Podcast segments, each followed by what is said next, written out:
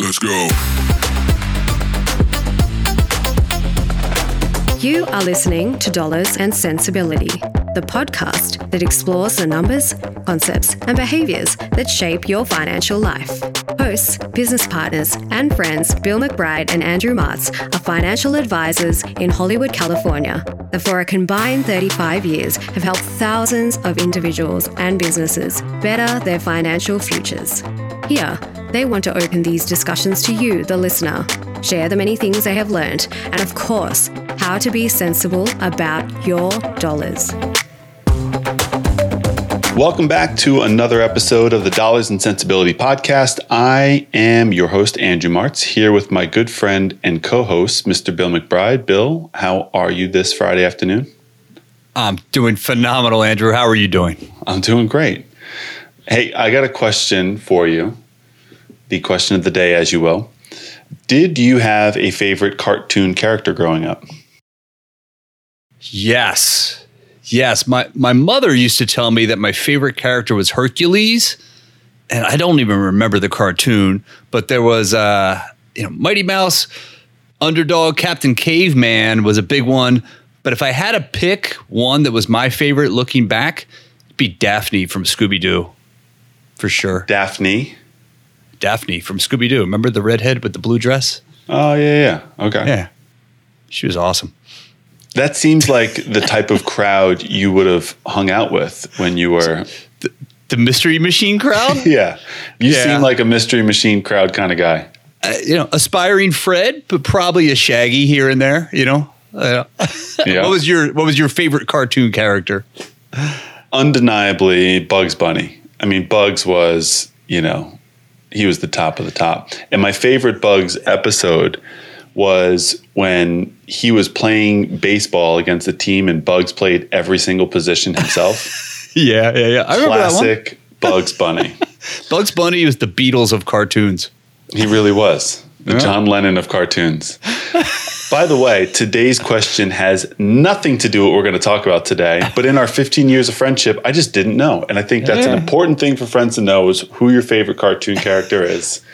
Uh, anyway, I am excited for today's topic because we right now are in the age of entrepreneurship, and there are literally more small businesses in the United States today than ever before. And whether it's your side hustle, your main hustle, you know, doing something with friends as a project that turns into a business, we see new business growth, specifically small business growth, exploding in America today. So here's let's just set the, the framework and some context with some statistics around what's going on. So this is according to the SBA, the Small Business Administration. There are today 31.7 million small businesses in the United States. So they define small business as a company with 500 or less employees to it. Okay, so that's that's who we're dealing with. Anybody with less from no employees up to 500.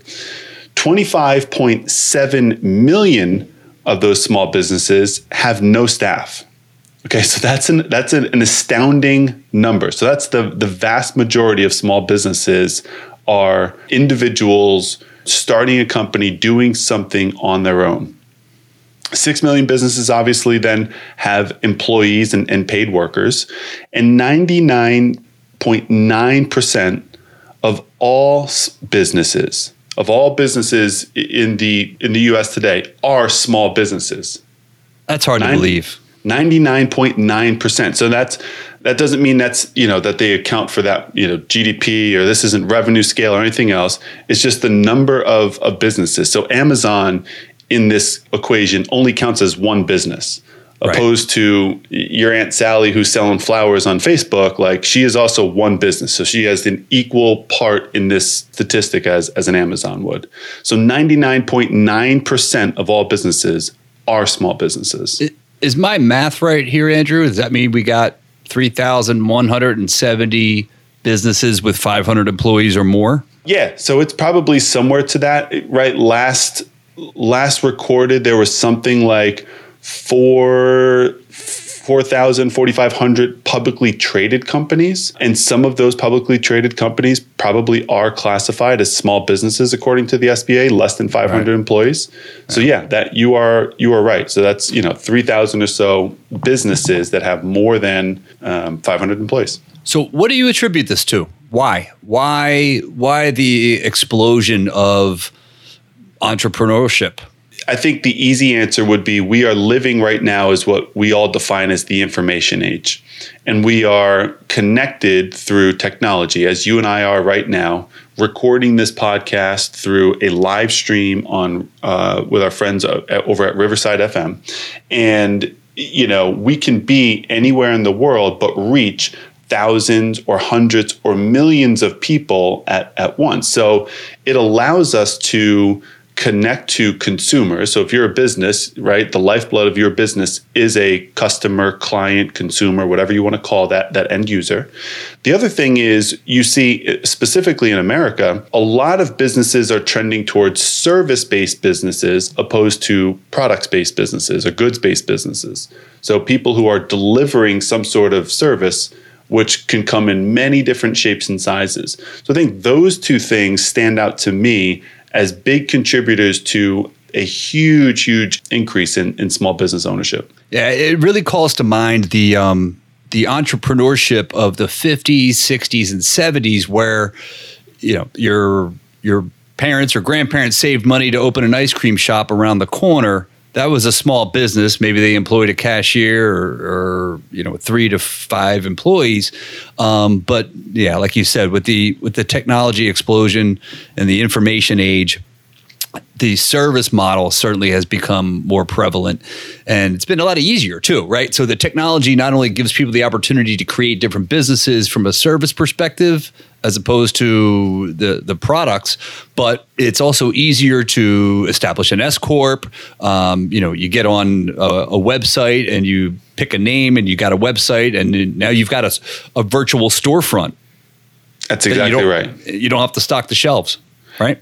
And many of these big businesses that we are talking about, the the 0.1% of businesses today, so Amazon, Google, uh, even companies like Shopify come to mind they are essentially platform companies. So what they've done is they've now created infrastructure and environments for individuals to open that that virtual ice cream shop, right? So you can if, literally if you want to sell ice cream, you can sell ice cream and all of that back end stuff, right? The order processing, the payments, the shipping, all can happen by one of these really large companies that have set up infrastructure to enable that. So now you just see literally thousands of people selling their favorite products, right? Kids' toys, books, things for, for pets and animals, you name it, whatever you you're into, whatever you like, you can now design and create a business around it because all of the other things in the infrastructure that are required are provided by the marketplace. Really incredible.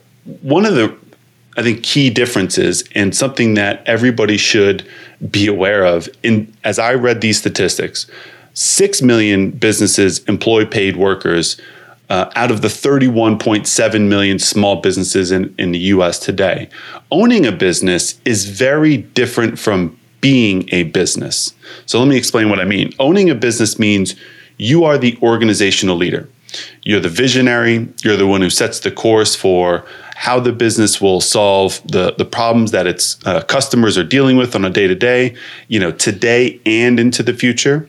Whether it's a, a products or a service based business, the owner is always going to be focused on the big picture ideas and probably isn't dealing with a lot of the day to day operations or some of the minutia that business, assuming it's it's profitable, you know, generates revenue and cash flow for the business owner, regardless if they're clocking in or showing up to the office or working that day. If you remove the the owner from the business for a day or for the week, that business will still continue to operate, will still continue to serve customers and probably still continue to get new customers through the door, whether it's a, a physical or a virtual door. So, more on why that's important later. But let's also discuss what it is to be a business.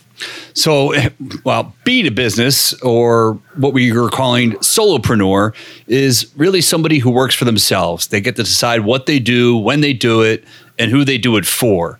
But they are the ones doing all the work. They perform all the tasks of the business. They're doing the marketing, uh, accounting, customer service, operation sales, everything that goes along with running whatever particular business they're in, right? So if you remove that person from the business, the revenue stops. And and oftentimes there's there's very little automation, maybe some freelance help, but you know, no formal staff.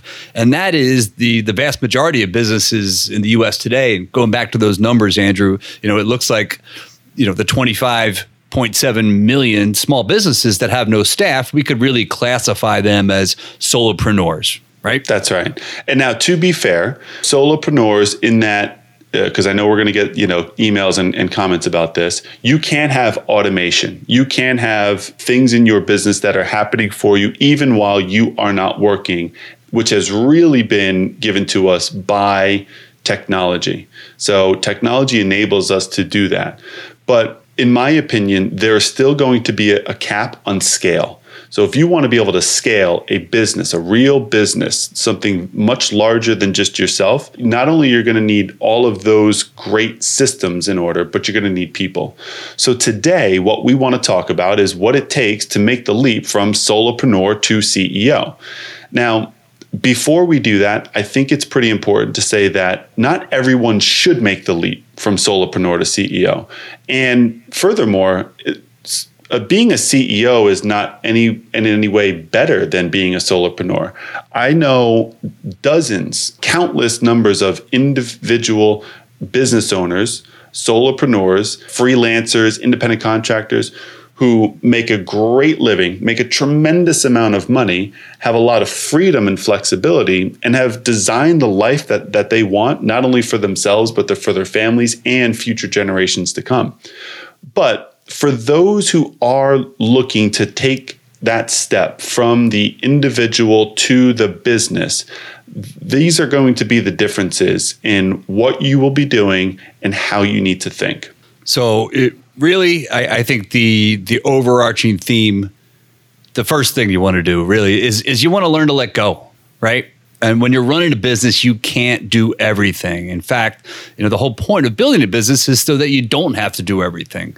Now, there might be at, at first some similarities between the solopreneur and the CEO where they they have to do everything until the infrastructure gets built to where they can let go, right? Let go of some of some things there. And I think this this is probably the hardest thing for business owners to do because businesses oftentimes if you've started that business it's your baby. It is you know you talk about hey we do this for our families but that business becomes a part of your family right? You treat it like a child. You spend so much time with it. So i think this is oftentimes the hardest thing to do is to let go and to delegate and to remove the emotion or the control aspect of what you're doing. Have you thought about this in your own practice?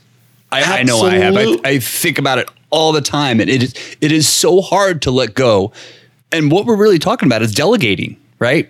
It's hiring employees and having people do the uh, whether it's accounting or marketing or whatever it is. But when you've got that vision in your head, I find it incredibly hard to to let go and give someone else the responsibility of doing what I feel is the is the, is the vision of where the company's going. Well, here, here's the problem. Here's why most people struggle with this is because as a business owner, as you're doing this business, you have a standard at which you're performing tasks or, you know, certain certain things that it takes to run that business. And in getting somebody you know hiring somebody or bringing somebody on board to to be able to do that task they will never be able to complete it at a hundred percent meaning the same exact standard that that you are currently doing but what you realize is you don't need somebody at 100%. Oftentimes you only need somebody at 75 or 80%. And and the reality is that people struggle right? Business owners struggle with that small margin because they're seeking that perfection. And now don't get me wrong, you need to have high quality delivery of your product or service. You need to have efficiency, it needs to be streamlined. But let's say you're you're making calls or writing emails as one of the tasks that that you're doing as a customer service type function of your business reaching out to your to your clients and your consumer base. Does that something that you need to do or does your customers and clients just need to hear from the business and you need somebody to be able to find the time whether it's 30 minutes or hours to be able to create those and, and send those out or pick up the phone and make the phone call. Will they make the phone call as good as you? Probably not. Will that action that task still be just as impactful to your client? Yes absolutely. Right, right. so you know again what we're talking about is letting go in in favor of scalability. That's right one of the things I heard from a great business leader friend of mine, he always used to say, if you want to go fast, go alone. But if you want to go far, you're going to need people. And Dan Sullivan of Strategic Coach, he wrote a book years ago called Who Not How. And the whole concept of this was centered around the ability to get hyper growth into your organization, whatever your organization may be, is all centered around people. People will always be your greatest resource. So, more so than timing or money or you know what industry or anything else, if you have the right people inside of your organization, they will accelerate faster and further than you could have ever dreamed or imagined. Yeah, and, and that's a good point because you know we're going to get into you know some some other things like systems processes uh, processes and automation right? So one of the key differences of the solopreneur and the ceo is that the solo person is not building to scale. There's going to be there's going to come a time when there's a cap on resources in order to grow the business. And the usual culprit is that time we were just talking about. So yes. systems allow workflows to happen more efficiently. It also allows the owner to hire people to complete tasks and functions. So that delegation again, right? And training is easier, freeing up more time for the owner to focus on building more profitable systems to scale more. That's right. So you, you think about what it takes from inception to the end of a consumer relationship with your business. And this is for the listener out there. So that does not begin when you sign a client or they first you know buy your product or service that first begins when that very first touch point when they first hear about you in the very you know beginning of the marketing cycle so whether you're sending out mailers whether you're doing digital marketing or or television or radio advertising or whatever that that may look like what is the process you're using to capture, follow up, and now, once a person decides to buy, how are they onboarded into your system? How are they paying? What is that? Is that process easy for them to be set into your system? Is it is it easy for them to get access to the product or service that they're they're looking for? If this is an ongoing relationship, meaning sometimes businesses are very transactional, you buy a product and maybe there's a repeat, but a lot of times these service-based businesses are very relationship based. It's you know, it could go on for a year or multiple years or multiple generations. So, how do you now begin to implement an automated process so that you can ensure that your clients are getting a high level of service and then be able to insert people who can accomplish tasks for you that may not be as a high a dollar value as what you would put on your time, the CEO.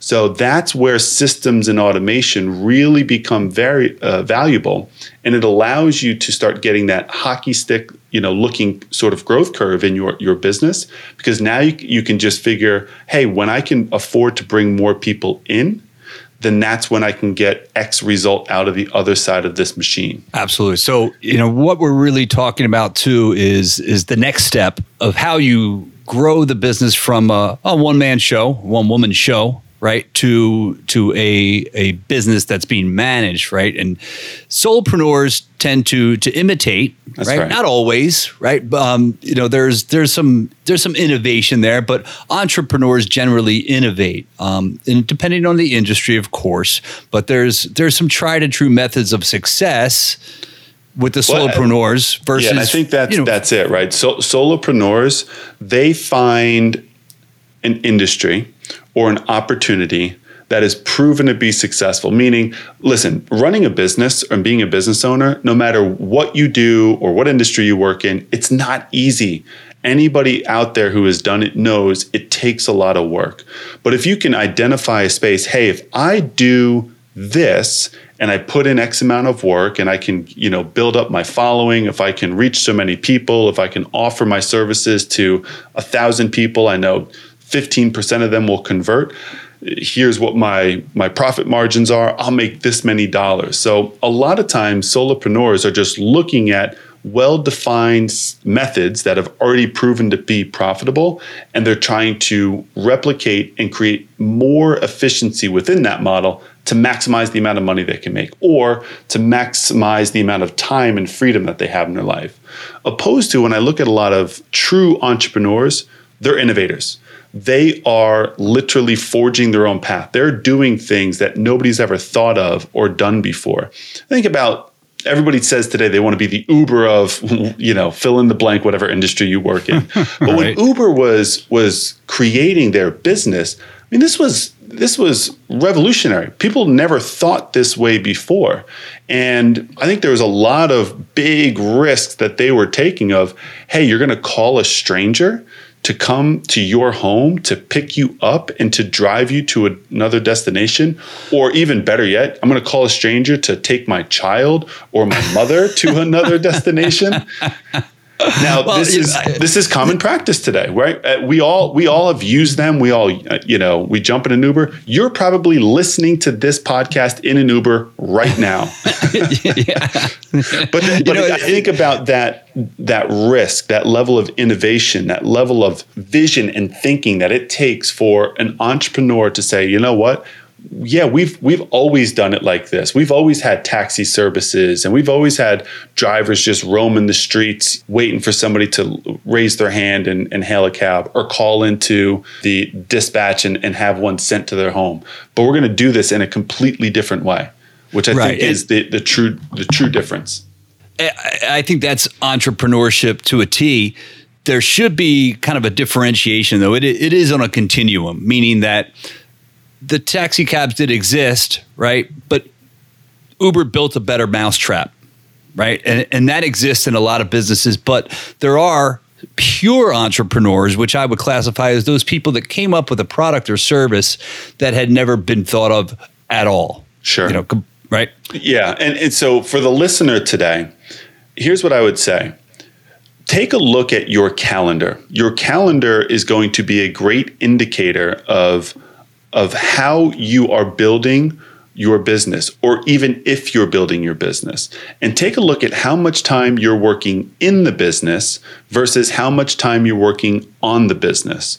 And a lot of entrepreneurs I talk to, a lot of CEOs, a lot of business owners, they're spending just as much time working on the business, meaning thinking about the systems, thinking about, hey, what are my biggest risks moving forward? What are my biggest competitive advantages and my competitive disadvantages? And working on the business, how can I grow? Are there new sources of revenue? Are there new areas I can move into? Opposed to just doing what you're doing, which are going to limit your thinking and your ability to scale and grow. And, and given the pressures that we talked about before uh, and the difficulty of being a solopreneur, Andrew, I you know you know this as well as I. You have to set aside the time, which is difficult because you want to keep your business afloat. You want to keep it successful. You want to keep it growing. But if you're not working on the business, and, and setting aside that time, you're never going to grow to the scale that that you presumably want to, right? Again, there's nothing wrong if you don't want it to grow to that scale, but but if you want the business to truly grow, you have to allocate the time and resources to work on the business. That's right. So next thing I want to talk about is branding. So I know branding gets talked a lot about today, especially in, in the marketing world, marketing channels. But as a business owner, branding is paramount. Branding is, I would say, almost everything. And the ability to create a brand ab- around what it is you do and have a brand be able to tell the story of why you are doing. When you think about, for example, one photographer versus another. So let's say you're, you're listening to this, you're a photographer. And what is the difference between what what that delivery mechanism, what your product or service is versus anybody else who who's out there doing the same thing. Okay, you can say experience or maybe quality or, or things like that. But really what I think is the most important thing is to be able to develop a brand so that when somebody thinks of photography, when somebody thinks of hairstylist, when somebody thinks of their accountant, they're thinking of not just you, but your brand, what you represent, why you do, and who you do it for. This, this to me is one of the biggest missing pieces in solopreneurship versus entrepreneurship. Entrepreneurs understand that their brand always will be bigger than themselves. Uh, let's use some some kind of cool examples. Uber, right? Many people know the, the name Uber, but does everybody know who the founder of Uber is? Probably Ashton people Kutcher? In, no, probably people in the business world, but right. but not not everybody who's using the product each and every day. Right. A few times you'll get you'll get entrepreneurs like your Jeff Bezos, like your Bill Gates, like your Steve Jobs, who just you know supersede the brand in them themselves because of something they've built is so large. But for a lot of really successful, very large companies, the brand is on the forefront.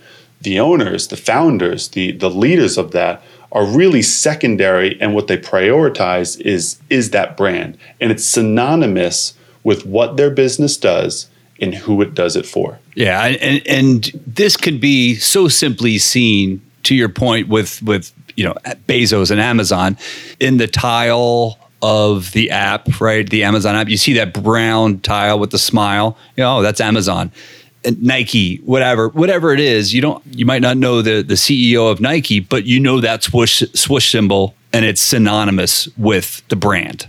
That's right. Even you know what's really interesting about branding and how you brand. There, there is so many ways to do it. I think logos are really important, as you alluded, right? The smiles and the the swoosh sign and things like that. But also, I think about sounds.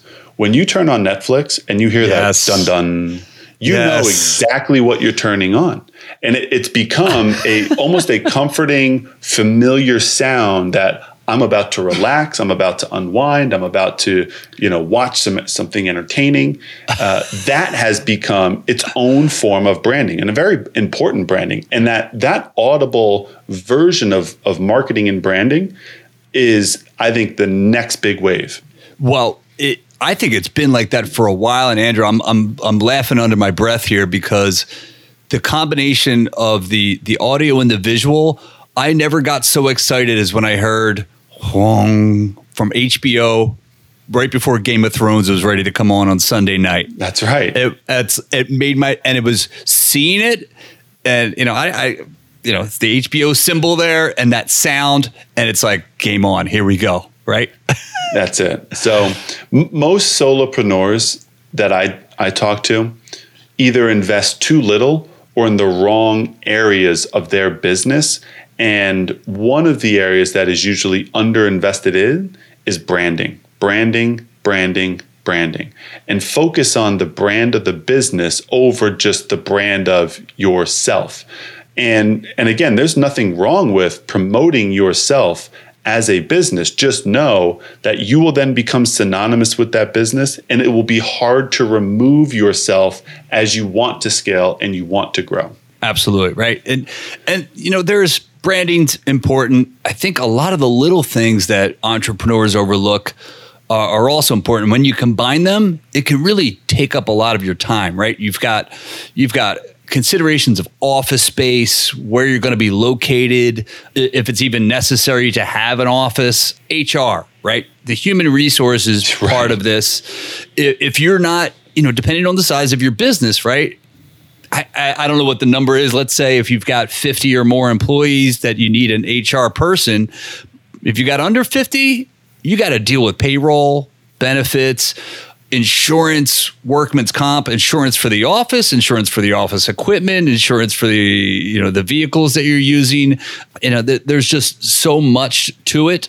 You know, and, and I, have dug in and I, I found it daunting at first.